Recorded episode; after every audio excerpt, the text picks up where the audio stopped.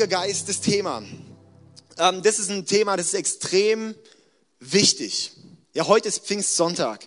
Pfingstsonntag, da ist der Heilige Geist so vor äh, circa 2000 Jahren auf die Menschheit gekommen. Wir möchten heute eintauchen wirklich in eine Einführung, Basics über den Heiligen Geist zu haben.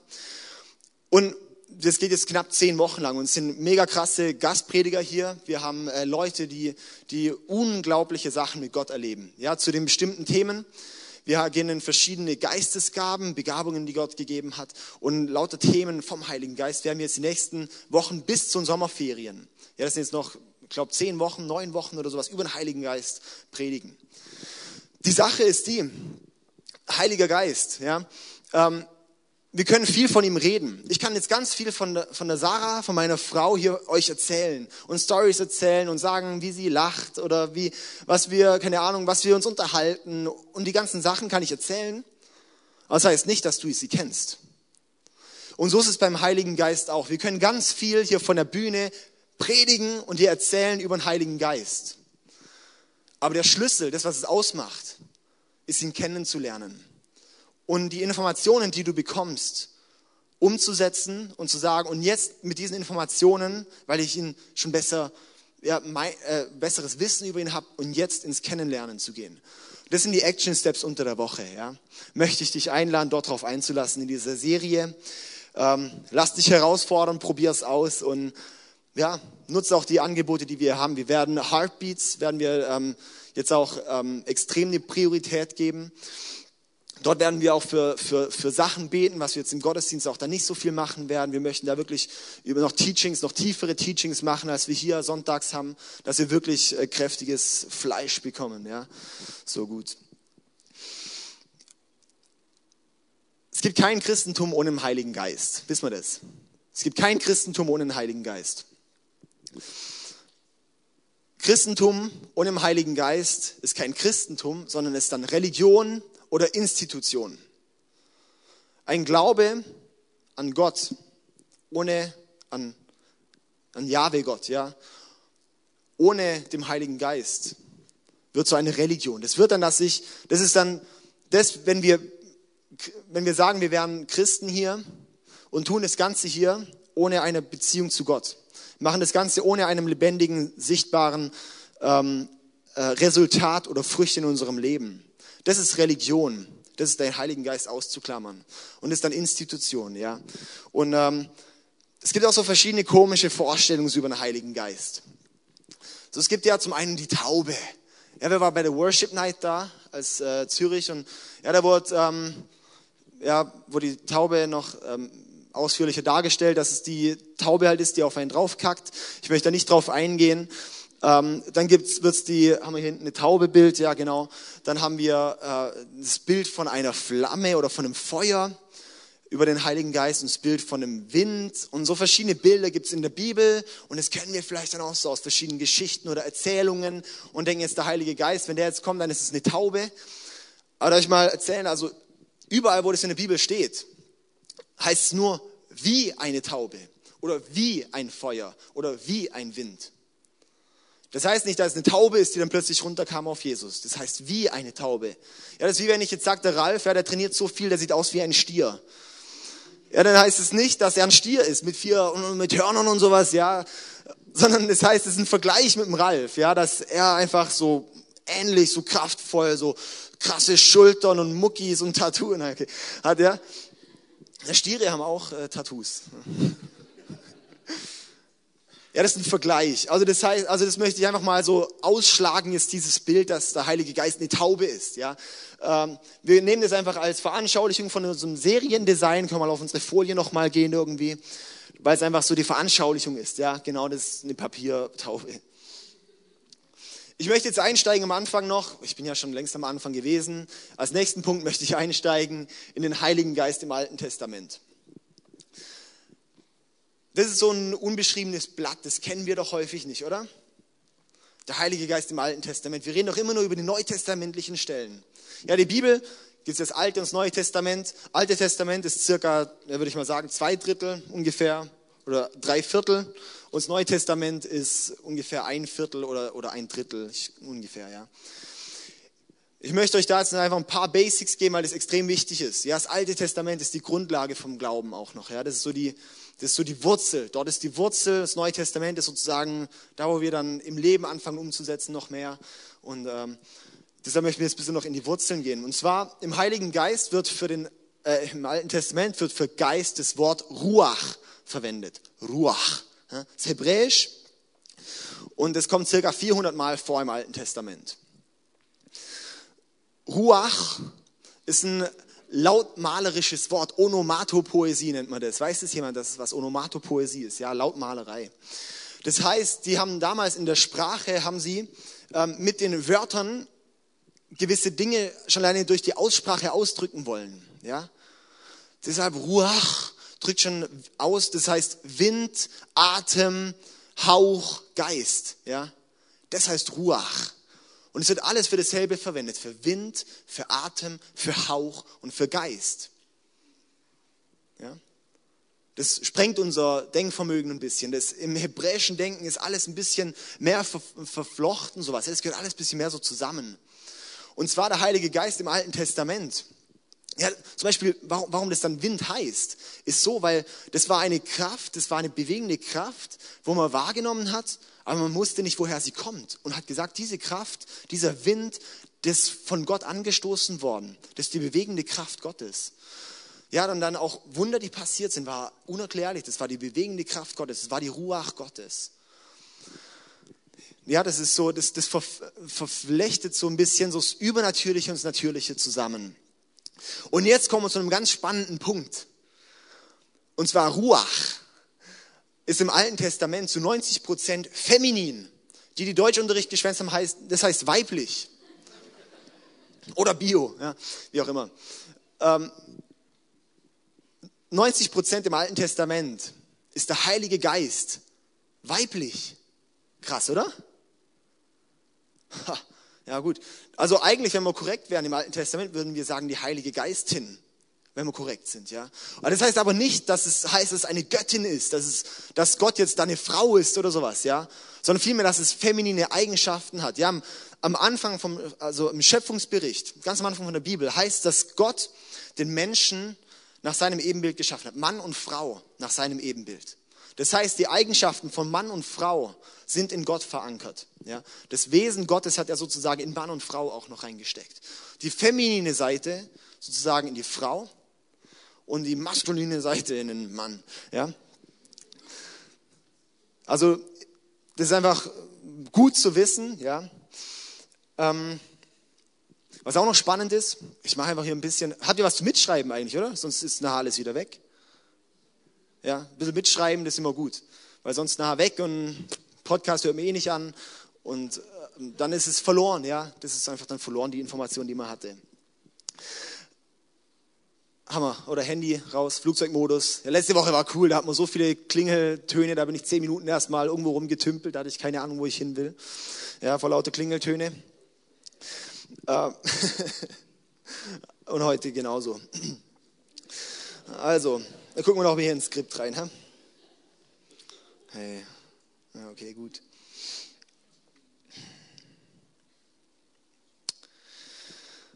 Jawohl.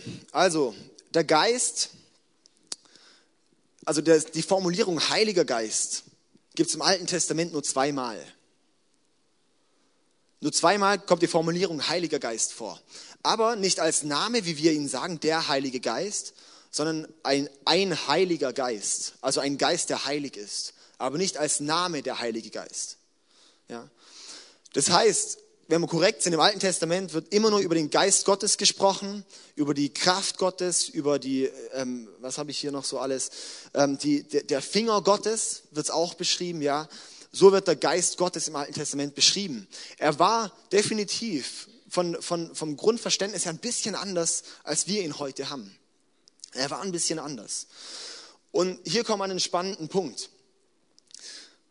Im Alten Testament, das war die Zeit vom Vater. Das Neue Testament, die Zeit Jesu, war die Zeit vom Sohn. Und die Zeit ab nach Jesus, ab der Apostel bis heute, ist die Zeit des Heiligen Geistes. Das Alte Testament, dort waren Vorankündigungen auf eine Zeit, wo der Geist durch den Geistesträger, durch den Messias in die Welt kommt und dann für jeden Menschen ähm, verfügbar sein wird, ab einer gewissen Zeit. Das war die Vorhersagen im Alten Testament über den Geist Gottes. Da war eine Spannung dort drin über den Geist Gottes. Ja, das, ihn gab es dort auch in, in speziellen Situationen, in speziellen Anlässen. Hat Gott seine Diener beatmet, beruacht sozusagen, ja, mit dem Geist sie befähigt für einen gewissen Dienst. Propheten, dass sie prophezeien können. Ähm, ja, König David zum Beispiel für, für, für ähm, ja, seine Psalmen auch Prophetie, für Weisheit, Salomo für Weisheit. Ja, dann die Richterzeiten gab's, wo dann äh, Gideon oder Simson übernatürliche Kräfte hatten und unglaublich da was bewegen konnten und so weiter, ja. Das war schon individuell, war das im Alten Testament schon dass der Geist auf einzelnen Menschen war. Er war auf einzelnen Personen, aber er konnte auch wieder genommen werden. Ja? Der Geist war auf Personen, aber konnte auch wieder genommen werden. Und er war nicht auf einem Kollektiv, er war auf einzelnen Personen. Das ist der große Unterschied. Und darum haben sie so gedürstet dort nach einer Zeit, dass der Geist auf alle Menschen kommen wird, auf alle, die, die sozusagen zu Gottes Volk gehören. Und der Messias war ja auch angekündigt, Jesus, ja. Das war die Zeit des Alten Testaments. Dann kam das Neue Testament. Und dann eben jetzt die Zeit, okay? Die, die, die Zeit der Kirche. Im Alten Testament ist der Heilige Geist nicht direkt zu verstehen als Person. Der Heilige Geist ist nicht direkt zu verstehen als Person. Aus wird ihm einen Ausblick gegeben. Und jetzt ist es eben, ich sage, im Alten Testament wurde es nicht verstanden als Person, aber heute oder beziehungsweise im Neuen Testament wird er verstanden als Person. Okay? Der Heilige Geist ist nicht irgendeine komische Energie. Wir haben hier so ein Gespenst, zum Beispiel mal. Ja, genau. Das ist nicht irgendein so Geist, der irgendwo rumschwebt und irgendwas da so, ja, oder, oder irgendwie sowas ganz Komisches, sondern der Heilige Geist ist eine Person. Die dritte Person der Dreieinigkeit. Vater, Sohn, Heiliger Geist. Das ist nicht irgendein komisches Wesen, nur irgendeine Kraft. Ja, in Römer 15, Vers, äh, wo haben wir es? 15, Vers 13 steht zum Beispiel, durch die Kraft des Heiligen Geistes. Das heißt, der Heilige Geist hat Kraft, aber der Heilige Geist ist nicht Kraft. Der Heilige Geist ist eine Person, die Kraft besitzt, uns zu geben, ja, und nicht irgendeine komische Kraft. Hier haben wir einige Belegstellen, das könnt ihr euer Handy rausnehmen, dann abfotografieren gleich, sobald die Liste vollkommen ist, ja. Äh, mit lauter verschiedenen Bibelstellen und äh, Punkten, was einfach bezeugt, dass der Heilige Geist eine Person ist. Er ist intelligent, er hat eine Intelligenz, ja, der Heilige Geist lehrt und erinnert. Er hat einen Wille, er teilt zu, wie er will. Ja, er hat Gefühl, weil er auch betrübt werden kann. Er hat ein Ich-Bewusstsein, ja, er, hat, er, er teilt sich mit, weil er spricht. Er ist ein Fürsprecher, der sogenannte Parakletos, ja, ein Anwalt, Rechtsbeistand, Fürsprecher, so nennt man das, ja. Dann, er ist ein, er, er hat einen Verstand, der Heilige Geist hat einen Verstand, er ist der Tröster, er kann betrübt werden, er kann belogen und widersetzt werden. Und viele, viele Punkte mehr. Das könnt ich kurz aus dem Weg, dass ihr es abfotografieren könnt. Die Bibelstellen mal nachlesen. Ja, genau, weil das ist mega wichtig. Wenn man diese Stelle mal durchliest und noch so ein Kapitel vorher und nachher, da hat man schon ziemlich viel Ahnung über den Heiligen Geist. Okay. Der Heilige Geist ist eine Person und aus dem Grund beantworte ich auch die Frage, ob wir zum Beispiel zum Heiligen Geist auch reden dürfen mit Ja. Der Heilige Geist ist eine Person, wir dürfen auch zu ihm sprechen. Wir dürfen auch sagen, Heiliger Geist, ich lade dich hier ein. Heiliger Geist, ich lade dich ein, mehr von meinem Leben zu bekommen. Ja, das, das, wir laden ihn als Person ein. Der Heilige Geist ist wie Jesus ähm, gegenwärtig überall. Aber jetzt kommen wir mal zum, zum Heiligen Geist im Neuen Testament. Der Heilige Geist direkt im Neuen Testament. Ähm, und zwar habe ich ja vorhin schon gesagt, im Alten Testament war die Vorankündigung vom, vom ähm, ach, von, von einem Geistesträger, ja, vom Messias, der sozusagen dann den Geist ja, als allererstes Mal in sich hat und, und einfach trägt. Nicht wie im Alten Testament die einzelnen Personen, sondern wirklich er ihn inne hat. Das war die Vorankündigung auf Messias unter anderem, auf Jesus. Er war dann da und Jesus sagt dann selbst, in der Synagogenpredigt nennt man das in Matthäus 3, Vers 16, dass jetzt die Prophezeiung erfüllt ist. Dass jetzt die Prophezeiung erfüllt ist mit Jesus selbst. Und dann ist eben Jesus da und er sagt dann, kurz nach seiner Zeit vom Wirken, also Jesus hat sich ja dann auch taufen lassen, dort kam der Geist wie eine Taube auf ihn, ja. Dort ging sein übernatürliches Wirken dann auch los, er war erfüllt vom Heiligen Geist. Er wurde, ja, das übernatürliche Wirken ist möglich durch den Heiligen Geist, ja. Jesus hat dort angefangen, als er getauft wurde und vom Heiligen Geist erfüllt wurde. Und dann kam er in, äh, am Ende seiner Zeit, als es dann fast am Ende war von seinem Wirken. Das lesen wir jetzt in Johannes 16, Vers 7. Und zwar hat er dort dann zu seinen Jüngern gesagt, ich sage euch aber die Wahrheit. Es ist das Beste für euch, dass ich fortgehe, denn wenn ich nicht gehe, wird der Ratgeber nicht kommen. Wenn ich jedoch fortgehe, wird er kommen, denn ich werde zu, ihn zu euch senden. Nochmal, ich sage euch aber die Wahrheit. Es ist das Beste für euch, dass ich, Jesus, fortgehe. Denn wenn ich nicht gehe, wird der Ratgeber, es gibt ganz viele verschiedene Übersetzungen für Ratgeber, Paraklet, Freisprecher, Tröster, Helfer, Beistand, der Heilige Geist zusammengefasst, ja, wird der Heilige Geist nicht kommen. Wenn ich jedoch fortgehe, wird er kommen, denn ich werde ihn zu euch senden.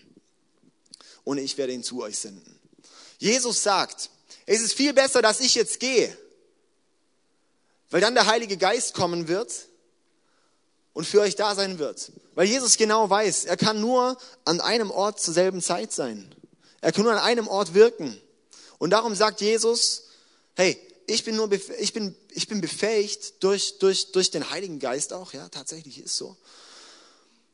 Und es ist besser, dass ich gehe, weil sonst ist, ist es nur bei mir das göttliche Wirken. Aber es ist besser, dass ich gehe, dass jetzt der Geist kommen kann und alle von euch erfüllen kann und dich nutzen kann. Das ist raffiniert, oder? Von Jesus. Das ist doch unglaublich.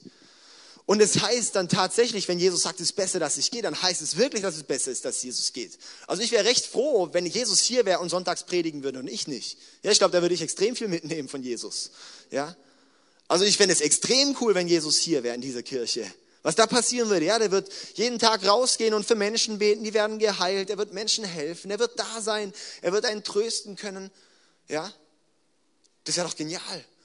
Und wenn ich mir dann überlege, okay, aber Jesus sagt, es ist besser, dass ich nicht da bin, dass dann jeder von euch dieses Potenzial hat. Huh, wow, das ist crazy, oder? Das ist doch, das ist doch richtig gut. Ja? Wenn wir uns jetzt wirklich überlegen, dass Gott uns befähigt, auch durch den Heiligen Geist, genau dasselbe zu tun wie Jesus. Das ist unglaublich. Ich sage so, das ist wie so ein Tune-up-Paket, das wir in uns noch nicht aktiviert haben. Das wir eigentlich in uns tragen, aber nicht aktiviert bekommen. Dann geht's weiter, dann ist Jesus weg. Himmelfahrt, das war letzte Woche, und jetzt haben wir heute Pfingsten. Apostelgeschichte 2, Vers 1 bis 4. Am Pfingsttag waren alle versammelt. Plötzlich ertönte vom Himmel ein Brausen wie das Rauschen eines mächtigen Sturms und erfüllte das Haus, in dem sie versammelt waren. Dann erschien etwas, das aussah wie Flammen, die sich zerteilten, wie Feuerzungen, die sich auf jeden einzelnen von ihnen niederließen. Und alle Anwesenden wurden vom Heiligen Geist erfüllt und fingen an, in anderen Sprachen zu sprechen, wie der Heilige Geist es ihnen eingab. Und dann geht es ganz viel weiter. Ab da geht es dann los. Ja, dort wurden die ganzen Apostel dann vom Heiligen Geist erfüllt, haben dann angefangen, in anderen Sprachen zu reden, ja, die sie selber nicht kennen. Das gibt es heute auch noch, ja, tatsächlich, dass Gott, dass der Geist uns befähigt, andere Sprachen zu sprechen, die wir selber gar nicht können. Ja, dann ging es dort los mit dem Wirken, dass sie für Menschen gebetet haben, sie wurden gesund, dass sie Prophezeiungen bekommen haben, dass sie Weisheit bekommen haben und das Ganze. Lest die Apostelgeschichte mal weiter. Dort ging es los. Und es hat nicht aufgehört. Bis heute. Bis heute. Die Menschen, die das mit Gott auch heute noch erleben, sind einfach die, die sagen, hey, und Heiliger Geist, ich öffne mich für dein Wirken in meinem Leben. Das ist Tiefgräber sein. Öffnen für das Wirken Gottes in meinem Leben und mich dafür bereit erklären. Das alles ist möglich. Und das finde ich so unglaublich. Das ist möglich. Und das heißt nicht, dass irgendwie hier fünf Leute sind, wo Gott gesagt hat, bei dir gilt's, aber bei allen anderen nicht. Nee, bei denen ist der Geist, bei denen hat der Geist ein ganz schwaches Budget. Ja. Bei denen, da kann er nicht viel machen. Uh, nee, hey, bei dir, nee, nee, nee, nee. Weil du so bist, wie du bist, nee, nee, da kann Gott nicht wirken. Nein. Das heißt, dass der Heilige Geist kam auf alle. Und dieses Pfingstwirken, das war wie ein Pfingstereignis ab diesem Punkt bis heute durchgängig. Dort wurde die Möglichkeit, indem die Menschen Jesus nachgefolgt haben, indem wir Jesus nachfolgen, kommt der Heilige Geist ins Leben. Ja. Das heißt auch in der Bibel, wir können nur Jesus erkennen und als Herr äh, proklamieren, wenn wir ihn als Herr anerkennen. Das wird nur durch den Geist gewirkt. Das heißt, der Geist ist schon in uns, wenn wir Gott anerkennen. Klar, dann gibt es noch, dass, dass wir tatsächlich wie nochmal zusätzliche Tune-Ups bekommen, dass wir dann mehr Erfüllung bekommen, dass wir dann merken, hey, jetzt habe ich Gott mehr in meinem Raum, in meinem Leben Raum gegeben für den Heiligen Geist. Ja, das ist dann da, wo tatsächlich äh, dann, dann, dann noch mehr passiert. Aber es ist, ich möchte dich da wirklich ermutigen, dort auf den, ja, dich darauf einzulassen, auf den Heiligen Geist. Ähm, vielleicht kann die Ellie mal, ich lasse jetzt die letzten drei Punkte weg, schon mal hervorkommen, schon mal ein bisschen spielen. Jawohl. Meine Einführung war lang, bis ich mich mal gefangen habe. Bis zum Schluss habe ich mich nicht ganz gefangen. Ja, ist gut. ist egal. Ja. okay. Ich möchte es noch kurz thematisieren. 2. Korinther 13, 13. Das ist ähm, der letzte Vers im 2. Korintherbrief. Und dort hat Paulus eben an die Korinther geschrieben und das ist so sein letzter Satz an die Korinther. Und dann sagt er, wir wünschen euch die Gnade von Jesus Christus, unserem Herrn, die Liebe Gottes und die Gemeinschaft des Heiligen Geistes. Die Gemeinschaft des Heiligen Geistes. Ich habe diesen Punkt mal genauer untersucht, was es heißt, ja, wirklich mit Wörterbüchern und so Zeug. Und zwar das für das Gemeinschaft, da steht Koinonia. Und das bedeutet zum einen Gemeinschaft, also gemeinsam sein, Gemeinschaft mit dem Heiligen Geist, gemeinsam mit ihm zu gehen, ja, dann zum anderen ist es ein Zusammenhalt, dass wir mit ihm zusammenhalten, dass ich zu ihm stehe, aber dass er zu mir steht, dass wir zusammenstehen, dass er Kraft gibt. Und der dritte Punkt ist, finde ich, den kraftvollsten, Intimität oder innige Beziehung. Paulus sagt, ich wünsche euch eine innige Beziehung, eine Intimität mit dem Heiligen Geist. Er weiß, dass es für jeden möglich ist. Und es genau da möchte ich nochmal zurückkommen zu dem Punkt, was ich am Anfang gesagt habe. Wir können viel über den Heiligen Geist reden und tun und machen. Aber es geht darum, dass wir anfangen, ihn persönlich kennenzulernen, in eine Intimität mit ihm zu wachsen, persönlich im Leben Raum zu geben, zu sagen, ja, Heiliger Geist, ich gebe dir Raum. Ich möchte mich ausstrecken nach deinem Wirken. Je inniger wir werden, desto besser hören wir Gott. Ja, wenn ich Sarah irgendwo in einem großen Raum habe und alle Leute reden, es ist laut, aber ich kann sie dann genau identifizieren, wo sie steht, weil ich ihre Stimme kenne, weil wir uns so gut kennen. Ja, und so ist es auch mit dem Heiligen Geist. Wenn wir in eine Intimität mit ihm wachsen, werden wir ihn immer besser kennenlernen, immer mehr hören lernen. Und hier ist der wichtige Punkt noch beim Heiligen Geist, wo ich zurückkomme zu der femininen Seite. Und zwar der Heilige Geist er möchte umworben werden wie eine Frau. Das ist die feminine Seite daran sozusagen, ja. Es gibt noch mehr, klar, ja. Aber das tatsächlich, er ist nicht der, der sich aufdrängt. Er ist nicht der, der sagt, und jetzt komme ich einfach zu dir und mach, was ich will. Sondern er ist sensibel und wartet darauf, dass du ihn umwirbst. Und dass du ihm Raum gibst und du sagst, hey, ich, ich möchte dich einladen. Ich möchte mit dir Schritte gehen. möchte dich dort einladen, wirklich in diese Intimität zu wachsen und den Heiligen Geist zu umwerben. Und je mehr wir ihn kennenlernen, umso sichtbarer wird dann auch ja, das Leben. Umso sichtbarer wird er in unserem Leben. Das ist dann einfach so, ja, wo ich auch sage, ich bin noch so am Anfang mit dem Heiligen Geist. Ich bin noch so am Anfang. Ich möchte den Schritt gehen und ich möchte jeden Tag mich neu darauf fokussieren und sagen, Heiliger Geist, ich möchte mich für dein Wirken öffnen. Und ich möchte dich besser kennenlernen. Und dann wird, ich bin der Überzeugung, Gott wird auch so viel machen. Und auch die letzten Wochen, ich habe so viel wieder für Menschen gebetet und nichts passiert. Ich habe sicher für 15 Leute in den letzten zwei Wochen für Heilung gebetet und nichts ist passiert. Ich sage so, Gott, was soll das? Und Heiliger Geist, was soll das, ja? Hey, du sagst, wenn ich bete, dann passiert was, aber nein, es passiert nichts. Aber ich lasse da nicht locker und ich gehe da dran und ich sage, ich möchte dort mit Gott drum ringen. Ja, ein ganz großer Heilungsprediger, der wirklich unglaubliche Dinge mit Gott erlebt. Er sagt, er hat über tausend, für über tausend Menschen gebetet für Heilung und nichts ist passiert. Und dann irgendwann kam es. Aber er hat gesagt, er musste dranbleiben. Und ich sage einfach, beim Heiligen Geist bedeutet es auch dran zu bleiben, ihn besser kennenzulernen, in eine Intimität zu wachsen. Ich möchte dich einladen für drei Punkte. Zum einen den Wert zu erkennen, dass es besser ist, dass Jesus gegangen ist, dass der Heilige Geist kommen konnte, dass wir das wirklich erkennen. Dass wir wirklich erkennen, dass es gut ist, dass der Heilige Geist jetzt da ist. Und dass du dich auf die drei Punkte von der Koinonia, von der Gemeinschaft, dem Zusammenhalt und der Intimität mit dem Heiligen Geist einlässt. Und der dritte Punkt, dass du einfach auch gespannt bist. Wenn du dich darauf einlässt, wird es unglaublich spannend mit dem Heiligen Geist. Dann wirst du Sachen mit Gott erleben, die du nicht denkst, dass du die jemals erleben würdest. Ja. Ich möchte jetzt eine Zeit geben, wo du einfach reflektieren kannst und dann möchte ich am Ende einfach noch vorkommen und einfach für euch alle beten.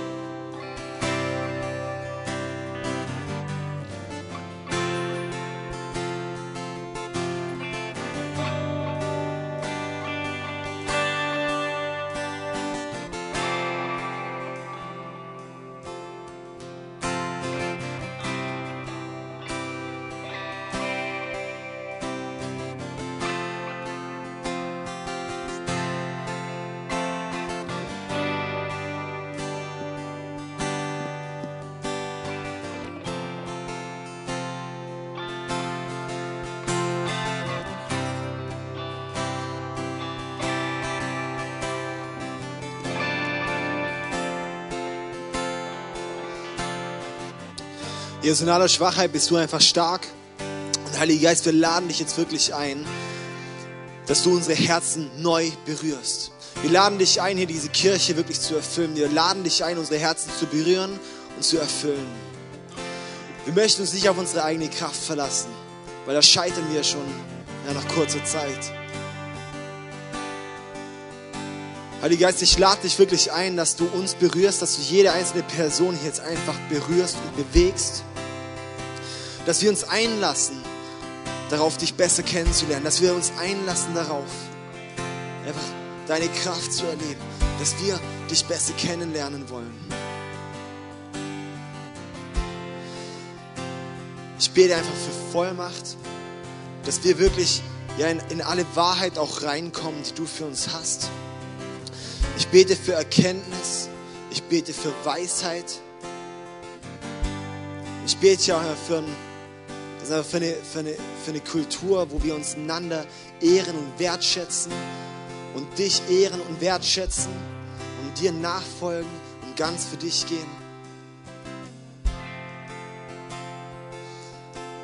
Und es nicht abbringen lassen von dem Weg mit dir.